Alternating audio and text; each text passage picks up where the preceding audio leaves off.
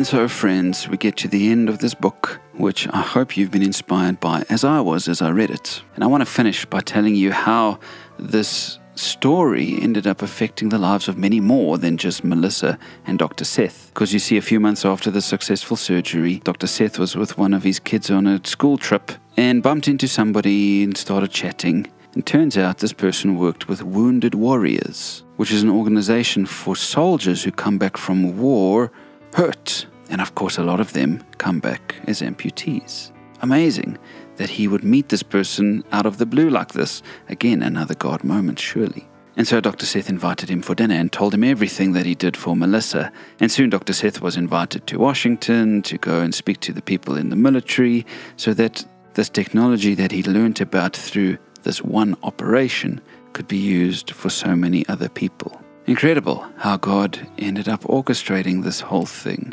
Here's the point don't just do things for yourself. Maybe God does something amazing in your life. Well, friends, how many other people out there need to hear your story, need to receive the same help you received? Could it be that the pain you're going through now and the difficulties you're going through now will help somebody else one day?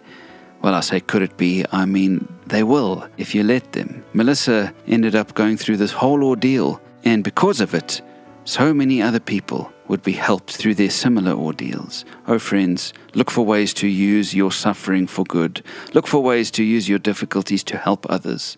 Could just be that you go for coffee with somebody who went through something similar to you and help them through it. Could be more than that. But whatever you do, don't keep it all to yourself. But however God has worked in your life, spread it so that other people can receive it too. Friends, I do hope that you've enjoyed this one. It's been a bit different, I know, but I hope that God has spoken to you through these words. And I want to say to you, go buy this book, Rewired. I got it at CUM Books here in South Africa. But just look it up, and I'm sure you can buy it online or at a local Christian bookshop. God bless you all. Have a wonderful weekend. Thank you for all your support. God bless.